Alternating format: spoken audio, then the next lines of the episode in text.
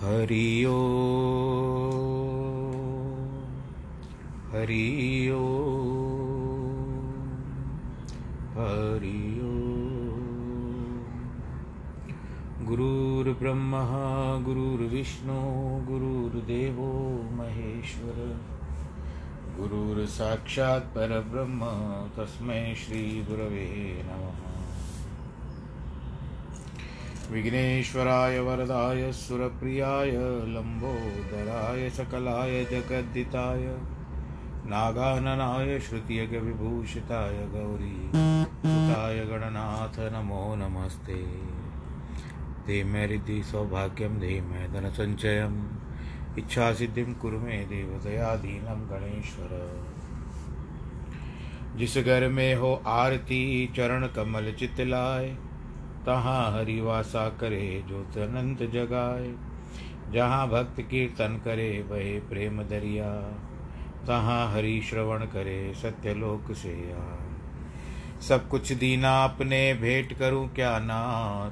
नमस्कार की भेंट लो, जोड़ू मैं जोनो हाथ। शान्ताकारं भुजगशयनं पद्मनाभं सुरेशं, विश्वाधारं गगनसदृशं मेघवर्णं शुभाङ्गम् लक्ष्मीकान्तं कमलनयनं योगिवृद्धानगम्यं वंदे विष्णुं भवभयहरं सर्वलोकैकनाथं। मङ्गलं भगवान् विष्णुमङ्गलं गरुडध्वज, मङ्गलं पुण्डरीकाक्षमङ्गलायस्तनोहरि सर्वमङ्गलमाङ्गल्ये शिवे सर्वार्थसाधिके शरण्ये त्र्यम्बके गौरी। नारायणी नमोऽस्तु ते। ॐ नमो भगवते वासुदेवाय। श्रीकृष्ण गोविन्द हरे मुरारे, हे नाथ नारायण वासुदेव। श्रीकृष्ण गोविन्द हरे मुरारे, हे नाथ नारायण वासुदेव। हे नाथ नारायण वासुदेव, श्रीनाथ नारायण वासुदेव। नारायणं नमस्कृत्यं नरं चैव नरोत्तमम्। देवीं सरस्वतीं व्यास ततो जयमुदीरयेत् कृष्णाय वासुदेवाय, हरे परमात्मने, प्रणतक्लेशनाशाय, गोविन्दाय नमो नमः। ॐ नमो भगवते वासुदेवाय ॐ नमो भगवते वासुदेवाय ॐ नमो भगवते वासुदेवाय। हरि ओं नमो भगवते वासुदेवाय, कृष्णाय वासुदेवाय, हरे परमात्मने, प्रणतक्लेशनाशाय गोविंदाय नमो नमो नमो भगवते वासुदेव प्रिय श्रोतागणों, आइए सब एकत्रित होकर के फिर से उस भगवान श्री कृष्ण के चरण कमलों में प्रणाम करते हैं।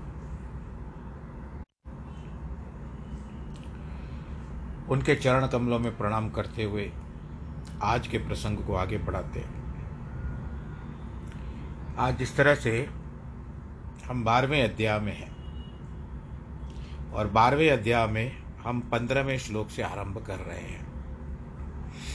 इसमें लिख रहे हैं कि, यस्मान दो जीते लोको लोकानो द्विजचेते च द्विजते चय हर्षामर्षमयो वेगो मुक्तो सच में प्रिय। जिसे कोई भी व्यक्ति नहीं डरता या संताप पाता, जो स्वयं भी किसी से नहीं डरता, या भय को भी प्राप्त होता है तो हर्ष ईर्षा भय और चिंता से मुक्त है, वह मुझे प्रिय है। इस श्लोक में वर्णित भक्तों का गुरु तेग बहादुर ने भी सुंदर वर्णन किया है। भय काहू को देत नहीं नहीं भय मानत आन, कौ नानक सुन रे मना, ज्ञानी ताही बखान। हर शोक शोक जाके नहीं, बैरी मीत समान कहो, नानक सुन रे मना, मुकत ताय ते जान। यदि किसी को भय या त्रास देंगे तो स्वाभाविक रूप से उसे अवश्य डरेंगे। कहीं वह भी हमें त्रास न दे। हम यदि दूसरों को डराएँगे तो हमें भी भय की आशंका रहेगी ही। फिर चाहे वह कुछ भी करे, संसार में यदि निर्भीक रहना है तो मात्र अपने अवगुणों और कमियों का ध्यान रखें। दूसरों से बैर करेंगे तो वे भी हमसे बैर करेंगे। परंतु यदि हमसे बैर भाव का अभाव है तो दूसरों, दूसरे हमसे क्यों बैर करेंगे? क्यों न साधे वे स्वतः बदनाम होंगे, उसका दुष्फल भी स्वतः भोगेंगे। हमारी कोई हानि नहीं होगी। परमेश्वर को निर्भय इसलिए कहा जाता है क्योंकि वह निर्भय है। किसी से शत्रुता नहीं करता। वह सभी को उनके कर्मों का फल पर अवश्य देता है। जो भला बुरा हो सकता है, परंतु यह फल किसी शत्रुता या वैर भाव से नहीं देता, परंतु प्रेम और सुधार की भावना से देता है। जैसे इस संसार में माता पिता अपने बालकों को ताड़ते हैं, किंतु उस ताड़ना के पीछे शत्रुता कभी नहीं होती। वैर नहीं होता है, केवल प्रेम और सुधार का भाव है। धन या सुख पदार्थों के मिलने से व्यर्थ का हर्ष या अभिमान नहीं करना चाहिए, बल्कि ईश्वर का आभार मानना चाहिए। यदि कोई दुख टूट पड़े या कुछ पदार्थ चले जाए तो उस समय भी शोक या दुख करने का कोई कारण ही नहीं है आपकी क्या वस्तु थी जो आपसे चली गई।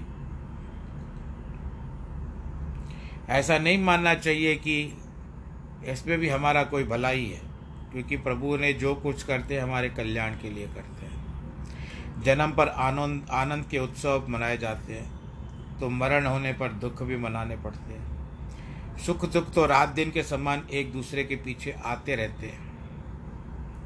जैसे रहट के गड़े कभी रीते और कभी भरे हुए रहते हैं। युधिष्ठर जैसे धर्मात्मा, राजा ने, उसके भाइयों ने भी कितने दुख भोगे, कष्ट झेले और उसके समान धर्मात्मा होना भी बहुत कठिन है। फिर उसके सहायक तो स्वयं साक्षात परब्रह्म, परमेश्वर, भगवान ही थे। तो भी प्रारब्ध के वशीभूत होकर उन्होंने अनेक दुख भोगे, जिसका मन परमात्मा में लग गया हो। आनंद की अनुभूति होने लगी तो फिर उसे संसार के सुख दुखों का रंच मात्र भी विचार नहीं करेगा, क्योंकि वह तो सदा आंतरिक आनंद के सागर में डूबा रहता है। उसे बाहर के लोगों में, चीज़ों में कोई आनंद नहीं आता, रस नहीं आता, न उनके चले जाने पर कोई शोक होता है। फिर भी प्रभाव हो सकता है थोड़ा बहुत, किंतु वह थोड़ी देर का होता है। स्थिर नहीं रहता, स्थायी नहीं रहता परमानेंट नहीं रहता। भक्तों का मन हमेशा शांत रहता है। नाम स्मरण के कारण बड़े बड़े दुख वे शीघ्र ही भूल जाते हैं। गुरु अर्जन देव से किसी ने प्रश्न किया, स्वामी, आपका कोई ऐसा सच्चा शिष्य है जो हर्ष हर्ष शोक से दूर सदा भाग्य की करनी पर संतुष्ट रहने वाला हो?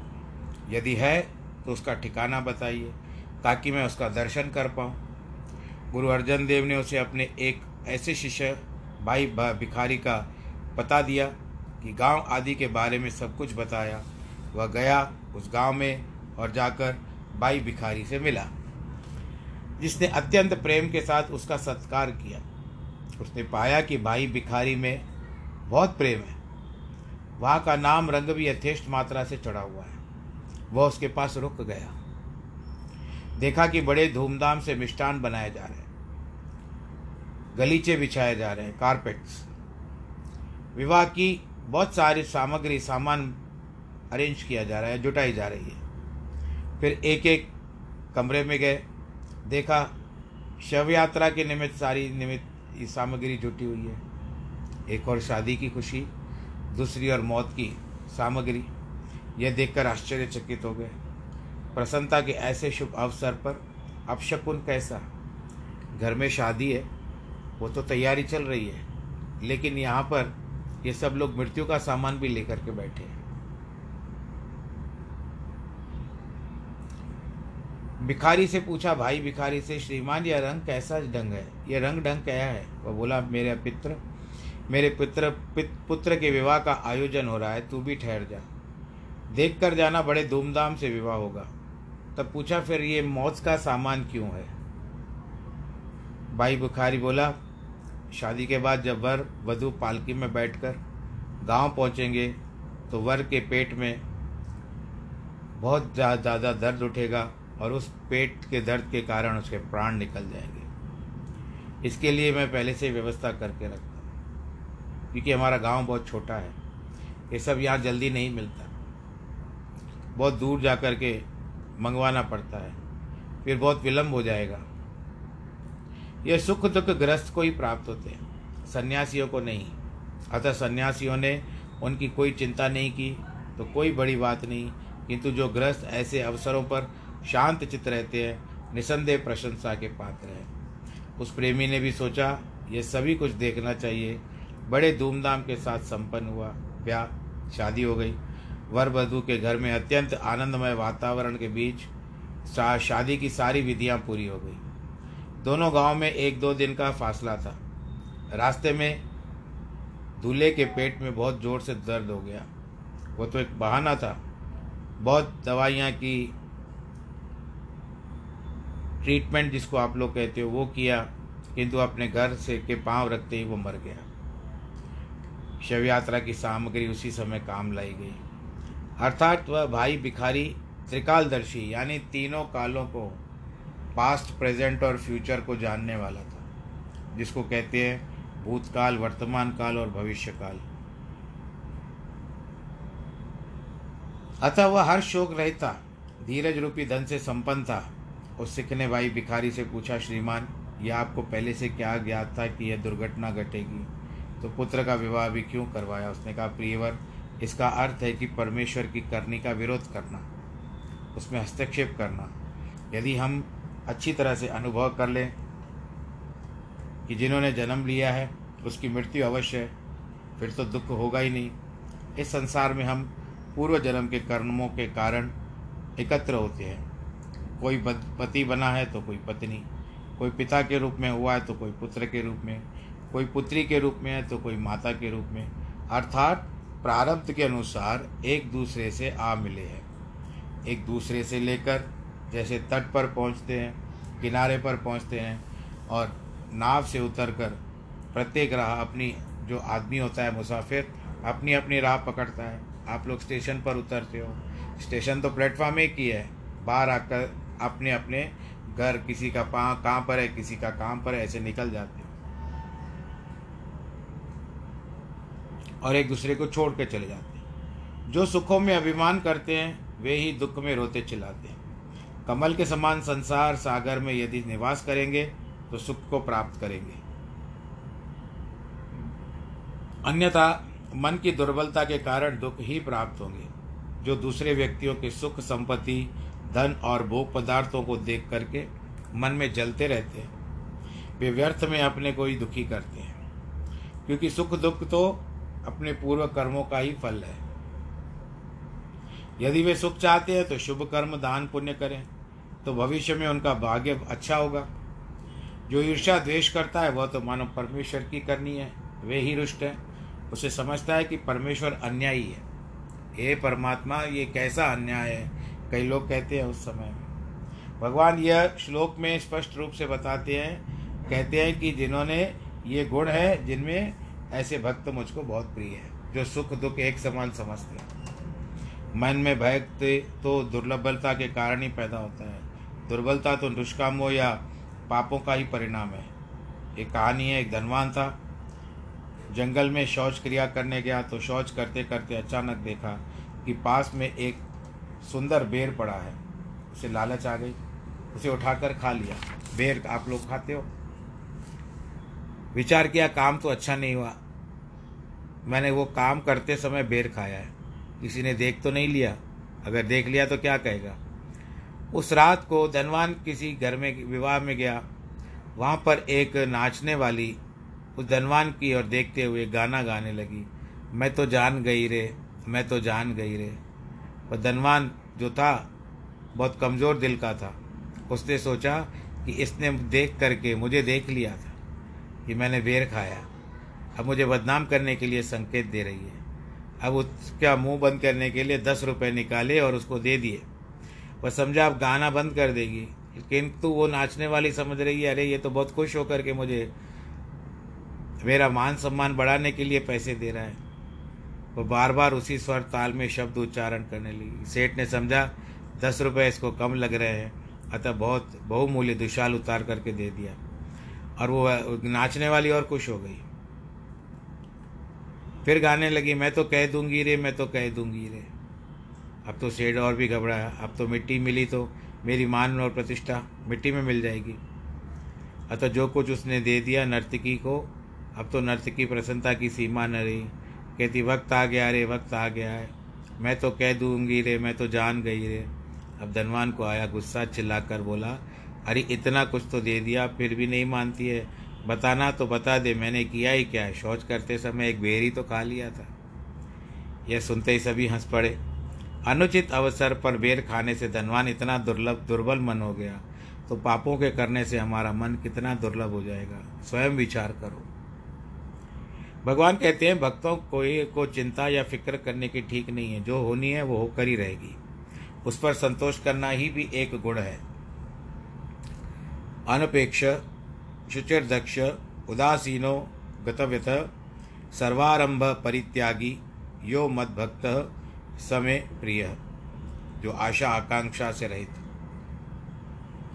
इच्छाओं से रहित, अंदर बाहर शुद्ध, बुद्धिमान पक्षपात पार्शलिटी या बायस दूसरों के द्वारा दुखी करने पर भी जो दुखी नहीं होता, भाई क्या करे, तेरा स्वभाव ऐसा है, तू सबको छेड़ता है। लोक परलोक के फल देने वाले कर्मों का त्यागने वाला है, ऐसा ही भक्त मेरा प्रिय है। सच्चा भक्त संपूर्ण समय और प्रत्येक अवस्था में, परमेश्वर में पूरा भरोसा रखता है। वही पालनहर है, सभी प्राणियों की आजीविका ही व्यवस्था करता है। वह ईश्वर के अतिरिक्त अन्य किसी का आश्रय नहीं लेता, वह किसी अन्य पर निर्भर नहीं होता। परमात्मा सभी के कर्मों के साक्षी है, परंतु वह किसी को भी आजीविका की व्यवस्था नहीं करता। सभी को आहार पहुंचाता है, किसी न किसी के माध्यम से। जिसका मात्र एक ईश्वर पर भरोसा है, वह अथा शक्ति को प्राप्त होता है। हम सभी में वह शक्ति है, यदि मात्र परमेश्वर को अपनाए, मन से मलिनता दूर कर लें तब तो भी किसी भी अपेक्षा करने के लिए कोई आवश्यकता ही न पड़े। भगवान राम ने सीता का अन्वेषण के लिए, सुग्रीव को खोजने के लिए, सुग्रीव को बाली के विरुद्ध सहायता कर, देकर उसको अपने वश में किया और बाद में उससे काम भी निकलवाया। किंतु भगवान राम बाली से मदद मांगते तो बाली के आगे कुछ दीन सा होना पड़ता। उसे सहायता की याचना करनी पड़ती। क्योंकि बाली को तो रामचंद्र की आवश्यकता नहीं थी। दूसरा लक्षण इस श्लोक में बताया जाता है कि पवित्रता का। भगवान के भक्तों में शारीरिक और अंतकरण की पवित्रता होती है। और नाम स्मरण का ही परिणाम है। जो निरंतर प्रभु का नाम करते हैं, जाप करते हैं, उसी को प्राप्त होता है। तीसरा गुण सच्चे भक्तों का यह है कि चतुर और ज्ञानवान होते हैं। उनकी बुद्धि बहुत जिसको सूक्ष्म से भी सूक्ष्म कहते हैं, उसको समझने में सक्षम होती है। समस्त विद्याओं को जिस संसार में पाई जाती है, किसी न किसी मस्तिष्क की उपज है। चौथे लक्षण में लक्षण में भगवान अपने भक्त को लक्षण बताते हैं। वह है सच्चे भक्त, निष्पक्ष होते हैं। वे किसी के साथ पक्षपात नहीं करते। इसके लिए उदासीन शब्द का उपयोग भगवान ने किया है। उसका अर्थ सन्यासी नहीं किंतु निष्पक्ष रहना है। किसी की भी लड़ाई झगड़े में किसी का भी पक्ष न लेना है। भक्तों का पांचवा लक्षण है वे किसी के भी द्वारा दिए हुए दुख को ध्यान नहीं देते। सताए को सत, अपने को सताने का भी ध्यान नहीं देते। किसी से रूटते नहीं है किसी के ऊपर क्रोध नहीं करते हैं। जो भक्तिहीन पुरुष है वो सभी दुखों और क्लेशों और दोषों को दूर करते हैं। गुरु अंगद देव साहब जब खंडौर में सब परिवार रहते थे तो उस कालखंड में निरंतर तीन वर्षों तक पानी नहीं बरसा, बरसात नहीं हुई। अधिकांश व्यक्ति जमींदार थे, जो वर्षा के अभाव में भूख मरने लगे। वहाँ पर एक तपस्वी भी रहता था, जो गुरु साहब की महिमा सुनकर लोगों को उसकी सेवा करते देखकर ईशा के कारण अत्यंत जलता था और कभी कभी गुरु साहब से छेड़छाड़ भी करता था गुरु साहब तो अपनी भक्ति नाम स्मरण में ही लीन रहते थे। किसी के भी बैर की भी चिंता की विरोध विरोध नहीं करते थे। आखिर वह तपस्वी उन जमींदारों के पास आया, कहा, तुम्हारे नगर में जो हो रहा है अनर्थ, जो एक दुकानदार गुरु होने का ढोंग करके तुम्हारे नगर में अपने आप को पूज, पूजवा रहा है, यानी लोग उसकी पूजा कर रहे हैं और अपने आप को गुरु मानता है, गद्दी पर बैठा। तब वर्षा कैसे होगी? जमींदार थे, अल्पमत, यानी कम बुद्धि वाले। गुरु साहब की महिमा से अपरिचित थे। अतः उसकी बातों में आ गए। उन्होंने पूछा तो क्या करें? तपस्वी बोला, जब तुम इस पाखंडी गुरु को बाल बच्चों सहित खंडोर से निकालोगे तो ही बरसात होगी। वे तो वर्षा के लिए तड़प रहे थे। वे गुरु साहब के पास आए, कहने लगे, स्वामी, जब से आप यहाँ गुरु की गद्दी पर बैठे हो, तब से बहुत सारे अनर्थ हो रहे हैं। वर्षा के तो कहीं दर्शन नहीं हो रहे। मनुष्य, पशु, पक्षी सभी भूख, प्यास से तड़प तड़प करके मर रहे हैं। गुरु साहब ने प्रेम पूर्वक कहा, तब आपकी क्या इच्छा है? वे बोले अच्छा हो यदि आप अपने बाल बच्चों सहित खंडोर के बाहर जा कर के रहें गुरु साहब बोले, जहाँ आपको अच्छा लगे वहीं ले चलो। वे गुरु साहब का पलंग और दूसरा भी सामान लेकर खंडोर से दूर एक पुराने किले में गुरु अंगद देव को छोड़ गए। वो स्वयं प्रकृति का स्वामी था। उसने रहने पर मंदमती दुखी थे। उन पर जो अज्ञान का पर्दा लगा हुआ था। इसीलिए तपस्वी के भाग बहकाने से ऐसा मान बैठे थे कि इसके कारण ही बरसात नहीं हो रही है। अब हमारे नगर में बरसात होगी। थोड़ा समय ठहरो। गुरु अंगद देव के लिए तो किसी किले में आनंद मंगल था। परंतु खंडौर में वर्षा नहीं हो रही थी। जब अब जमींदार उस तपस्वी के पास गए, कहने लगे, थोड़ा समय ठहरो, धीरज धरो, ज़रूर वर्षा होगी। जब सूर्य बहुत समय तक फिर वर्षा नहीं नहीं हुई तो गुरु अंगद देव के शिष्य अमरदास ने यह संपूर्ण घटना सुनी। वह जमींदारों के पास गया, बोला, मूर्खो, यह सब तुमने क्या किया? जमींदार बोले, हमने फलाना तपस्वी जो था, उसने हमको परामर्श दिया था। अमरदास ने सहज वाणी से कहा, वर्षा तो वही होगी जिस खेत में उस तपस्वी को ले जाओगे। वो तो ठहरे मूर्ख, अतः दौड़े तपस्वी के पास। कोई उसको हाथों से तो कोई पाँव से खींच खींच कर अपने खेत में ले जाने लगे। वह जिस जिस खेत में उसको खींच करके ले गए, भाई अमरदास के वचनों के कारण वहाँ वहाँ पर वर्षा होने लगी। किंतु तपस्वी की दुर्दशा हो गई। खींच रहे थे उसको। अत्यंत दुखी होकर रोने लगा। अंत में मरने को जैसे हो गया। किंतु मरणोपरांत भी लोग जहाँ उस तपस्वी का शव ले जाते थे, वहाँ बरसात होती, यानी वो मर गया। ईर्षा का फल यह हुआ कि मरने के पश्चात भी उसके शव की दुर्गति न रुकी। जमींदारों ने समझ लिया कि उन्होंने व्यर्थ में तपस्वी के बहकावे में आकर मूर्खों के सम्मान गुरु अंगद देव को पीड़ित करके निकाल दिया था। यद्यपि गुरु अंगद साहब तो उन्होंने कोई बुरा नहीं माना था। उनकी करने का तनिक भी विचार न करते हुए उनकी विनती स्वीकार कर पुनः खंडोर आकर बस गए। परंतु भाई अमरदास के द्वारा जमींदारों की तपस्वी के विरुद्ध बहकाना उन्हें न भाया। उन्होंने अमरदास पर बड़ा क्रोध किया।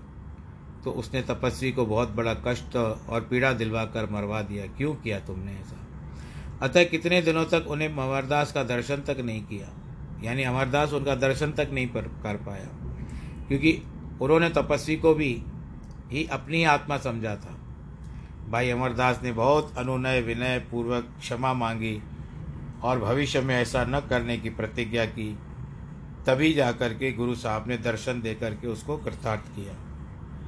सच्चे भक्त का लक्षण है कि वन में कोई आशा वासना नहीं रखता। किसी भी लौकिक पदार्थ या सुख की इच्छा नहीं करता, न तो उसके लिए कोई प्रयास ही करता है। वह अपनी इच्छा का समावेश परमेश्वर की इच्छा में कर देता है और परमेश्वर की इच्छा को ही अपनी इच्छा समझता है। ऐसे भक्त तो सदा परमेश्वर से ही प्रार्थना करते हैं। कहते हैं, प्रभु, मेरी चाह है करण की, जो है तुम्हारी चाह तुम अपनी चाह करो, यह मेरी चाह। मेरी चाह तो वही जो है तुम्हारी चाह, तुम्हारी अनचाही कभी मत हो मेरी चाह। तुम्हारे चाह में प्रभु, है मेरा कल्याण। मेरे चाहे मत करो, क्योंकि मैं तो मूर्ख अज्ञान। यो न दृश्यति, न द्वेष्टि, न शोचति, न कांक्षति। शुभाशुभाप शुभ परित्यागी भक्ति मान्य समय प्रिया जो हर्ष, शोक तथा द्वेष से रहित, कामनाओं से दूर, शुभ और अशुभ दोनों कर्मों से परे, भक्ति से भरपूर है, ऐसे व्यक्ति मेरे प्रिय भक्त हैं। भगवान ने बताया कि उनके स्पष्ट कहने के आगे कहते हैं कि सच्चा भक्त अभिष्ट पदार्थ या वस्तु पाकर प्रसन्न नहीं होता। और अगर कुछ ऐसी दुर्घटना भी हो जाती है तो भी उसको दुख नहीं होता। यदि कुछ नष्ट हो जाता है या खो जाता है तो खेद नहीं करता। सुख हो या दुख, दोनों संभाव रहना चाहिए। शुभ या अशुभ किसी भी कर्म के फल की कामना नहीं करता नहीं अप्राप्य वस्तु को प्राप्त करने की अभिलाषा करनी चाहिए। सदा अपने इष्ट देव की भक्ति और उपासना में लीन रहता है। सभी कर्म निस्वार्थ और निष्काम भाव से करता है। समह शत्रु च मित्रे च तथा माना पमानयो शीतोष्ण दुख सुख दुखेशु समसंगा विवर्जित, जिसके लिए शत्रु और मित्र, मान और अपमान, सर्दी और गर्मी, दुख और सुख एक समान है तो विषयों की आसक्ति से दूर है। तुल्य निंदा, स्तुति मौनी, संतुष्टो ये न केनचित, अनिकेत स्थिर मति भक्तिमान में प्रियो नरह निंदा स्तुति के समान समझने वाला है मननशील है, सब प्रकार के संतुष्ट है निवास स्थान की ममता में रहते है, स्थिर बुद्धि से युक्त है, मेरी भक्ति से निरत है, वह मुझको प्रिय है। इसके लिए कहते काम क्रोध संगत दुर्जन की, ता तो अहर्निश भागो, दुख सुख दो समकर जानो और मान अपमानो। हर्ष शोक में रहे अतीता, तिन जुग तत्व पछान स्तुति, निंदा दो त्यागो, खोजो, पद निर्वाण। जिन नानक यह खल कठिन, किनो गुरमुख जान। तो इसके लिए क्या कहा जाता है कि गुरु नानक साहब के दिनों में लाहौर में करोड़िया नामक एक साहूकार रहता था। उसका गुरु साहब से बड़ा बैर था। सदा उन्होंने नानक कुराही कहकर कुराही कहकर सम बुलाता था। कुछ सिखों ने गुरु साहब से प्रश्न किया, स्वामी, उसको आप दंड क्यों नहीं देते हो? गुरु बोले, इसका उत्तर कल मांगना। रात को गुरु साहब ने मर्दाने से कहा, मनुष्य की ऊंचाई के बराबर गर्त खोदो, यानी खड्डा खोदो। प्रातःकाल प्रेमी भक्त अपने प्रश्न का उत्तर पूछने आए तो गुरु ने उस खड्डा में एक सिख को खड़ा करके उसे पानी भरवाने लगे। जब पानी घुट्टों तक आया, तब गुरु ने पूछा, तुम्हें कुछ कष्ट तो कुछ होता है? बोला बिल्कुल नहीं। तब खड्डे में पानी और भरा जाने लगा। पानी जब गर्दन तक पहुँचा, फिर प्रश्न पूछा, कोई विशेष कष्ट तो नहीं है? किंतु जैसे पानी गर्दन के ऊपर उठा, वो व्यक्ति डर गया। तब गुरु नानक ने कहा, गर्दन तक पानी आने तक तुमको कोई कष्ट नहीं हुआ। किंतु जब पानी गर्दन के ऊपर उठा तो डूबने का भय उत्पन्न हुआ। कष्ट होने लगा। इस प्रकार पहले तो पाप कष्ट नहीं देते, किंतु जैसे पूर्व जन्मों के पुण्यों के फल नष्ट होने शुरू होते हैं और थोड़ा सा पाप इतना दुखी करेगा, सभी पापों का फल एक ही बार में चुक जाएगा। उस समय बंधु बांधव कोई भी आपको छुड़ा नहीं पाएगा। इसी प्रकार साहूकार की भी वही दशा होगी। जब होगा, तब उसी के साथ होगा। मुझे इससे कोई लेना देना नहीं है। क्वेटा में पाँच मिनट के लिए 1935 में भूकंप आया था। समस्त नगर धराशायी हो गए। हज़ारों लोग मर गए। जब यह सब उनके कुकर्मों का फल था तो अकस्मात उन्हें भोगना पड़ा। उनका कोई वश न चला, वे काल के ग्रास बन गए। परमेश्वर के भक्त प्रकृति के इस नियम को जानकर पुत्र, कलत्र, धन, संपत्ति आदि सुख साधनों की प्राप्ति प्रसन्न नहीं होते, किंतु अप्रिय वस्तु की प्राप्ति से दुख नहीं होते। उनकी प्रिय से प्रिय वस्तु भी चली जाए तो शोक नहीं करते, धन नष्ट हो जाए, पुत्र की मृत्यु हो जाए, कोई प्रिय बंधु परलोक सिधार जाए तो भी दुखी नहीं होते। वे किसी भी मनुष्य या जीव से या तो द्वेष रखते हैं, न कोई धिक्कार। वे परोपकारी मित्र और अपकारी शत्रु से भी एक जैसे चलते हैं। एक यदि आप दुकानदार हो तो आपके पास अनेक प्रकार के ग्राहक आते हैं। उस समय क्या आप उनको देखोगे कि अरे ये गुस्से वाला है, या गालियाँ देने वाला है, या गलत बोलने वाला है। आपके लिए तो उस समय सबको उसको एक सुख दुख समझना चाहिए। कितना समय ले लेते हैं, ये दिखाओ ये अच्छा नहीं है, ये दिखाओ अच्छा नहीं है, ये दिखाओ अच्छा नहीं है।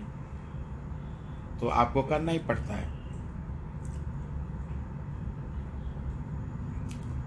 ये सब सुख दुख, गर्मी, सर्दी, गरीबी, अमीरी, ये सब स्वभाव से होते हैं संभाव से रहते हैं। वे हमेशा शांत चित्त रहते हैं। अगर गर्मी बहुत होती है तो आप लोग कहते हो, अरे, कितनी गर्मी पड़ गई है। इतनी गर्मी हो रही है, हम तो नहीं सो पा रहे हैं, इतनी तकलीफ़ हो रही है, इतना कष्ट हो रहा है। ऐसा करते रहते हो। और दूसरी ओर, फिर उसके बाद बरसात होती है, और बरसात इतनी बढ़ जाती है कि आपको फिर लगता है कि कितनी बरसात हो रही है, हमारा काम नहीं हो पा रहा है, ना, नाले भर रहे हैं, ये हो रहा है, वो हो रहा है। छत लीक होती है, कहते हैं बरसात भी बंद नहीं हो रही है। उसके बाद ठंड आती है, बहुत बढ़ जाती है, कहते कितनी ठंडी हो गई है। हमसे तो रहा भी नहीं जाता। रात को हीटर जला करके सोना पड़ता है। अब गर्मी में आपको ठंडी चाहिए थी, और ठंड में आपको गर्मी चाहिए। आपको उसका प्रतिकूल चाहिए, जो उस समय का अनुकूल नहीं होता। लेकिन देखो वो भी अपने समय से आते हैं अपने समय से जाते हैं। आप उसको रोक नहीं सकते। कुछ दिन ज़रूर लगते हैं।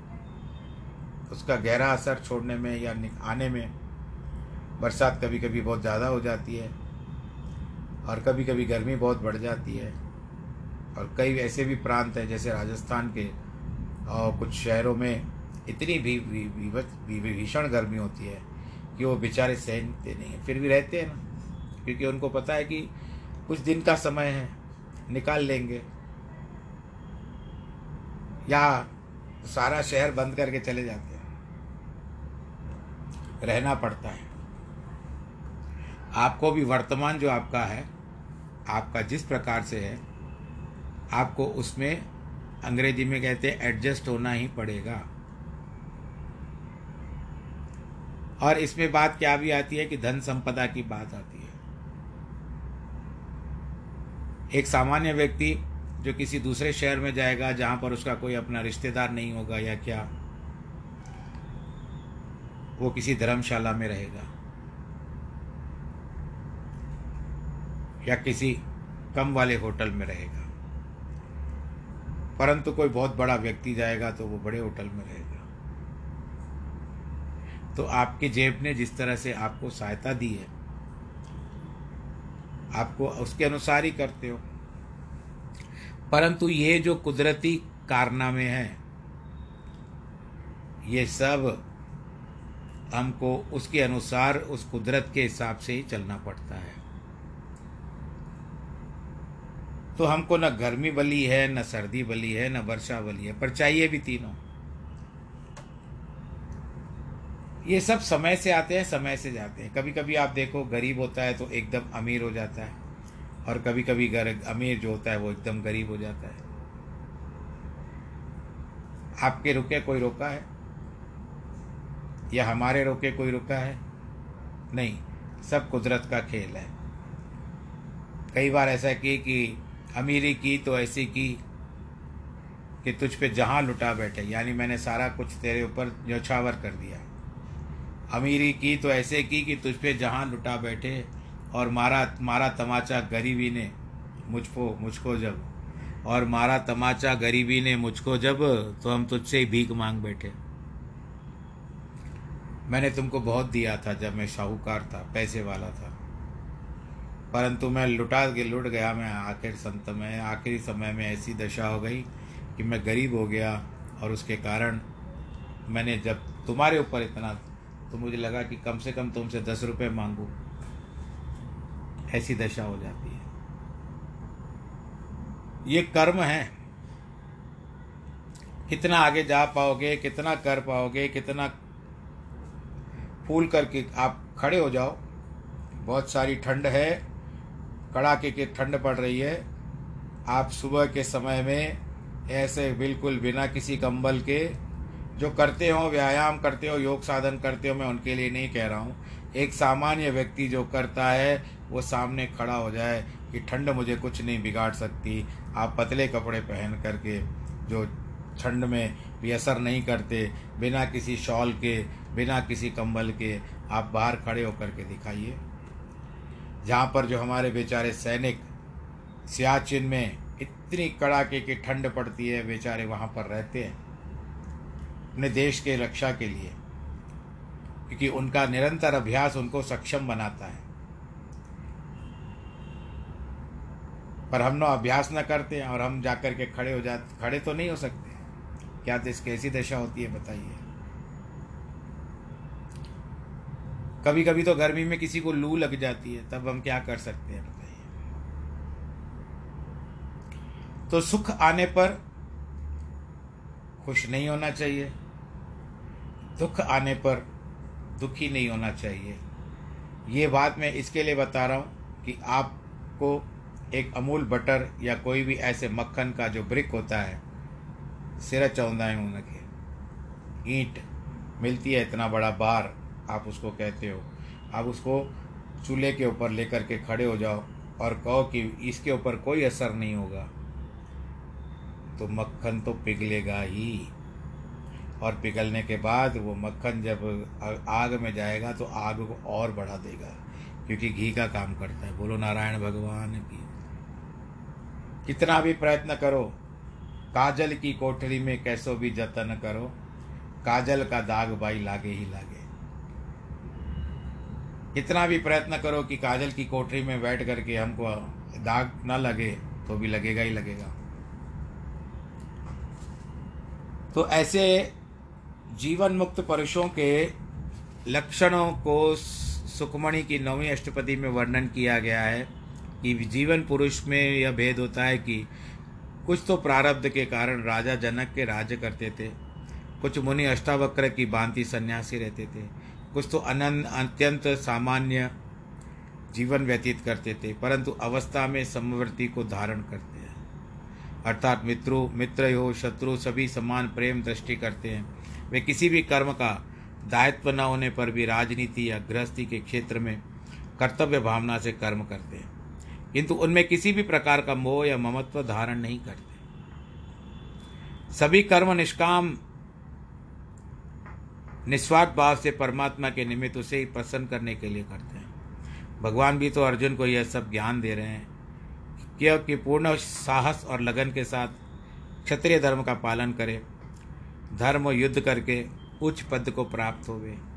ज्ञान का प्राप्त करने के उपरांत आलसी होकर बैठना नहीं है, परंतु उसके कर्तव्यों का पूर्ण शक्ति के बुद्धि से पालन करता है। गीता का ज्ञान पाकर ही अर्जुन ने वीर शत्रुओं का संहार किया। साथ ही साथ अन्य सभी कर्तव्यों का पालन भी किया। वह अवस्था अभ्यास के से प्राप्त हो सकती है। भगवान कहते हैं कि ऐसे भक्त मुझे प्रिय हैं।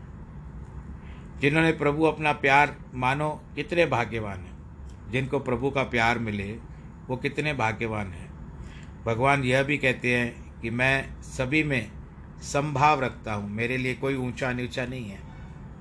आप किसी मंदिर में जाओ, वहाँ पर साहूकार भी उसी पंक्ति में रहता है और एक गरीब भी उसी पंक्ति में रहता है, क्योंकि जानते हैं कि हम विश्वम्बर के पास जा रहे हैं। हमारा भी आधार यही है, गरीब का हो या साहूकार का हो।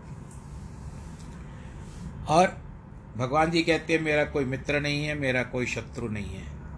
परंतु हाँ जो मेरा भक्त है, मेरा शत्रु मित्र कोई नहीं है, परंतु जो मेरा भक्त है, वह मुझमें है और मैं उसमें हूँ। इसके लिए भक्ति भावना के इस प्रसंग के साथ आज के प्रसंग को हम यहाँ पर विश्राम देते हैं। ईश्वर करे। आप सुरक्षित रहें, अपना ख्याल रखिएगा, सैनिटाइज़र का प्रयोग करिएगा और उसके पश्चात मुँह पे मास्क लगाइएगा, परिवार के साथ खुश रहने का प्रयत्न करें, योग साधना करें और जो भी आपको उपयुक्त लगे समय समय पर दवाई लेते रहें, अपना ख्याल स्वयं करें, ईश्वर आपको सुरक्षित रखे, परिवार को सुरक्षित रखे। आज जिनके वैवाहिक वर्षगांठ है अथवा जन्मदिन है, उनको बहुत बहुत बधाई। आज के इस प्रसंग को हम पूरा करते हैं।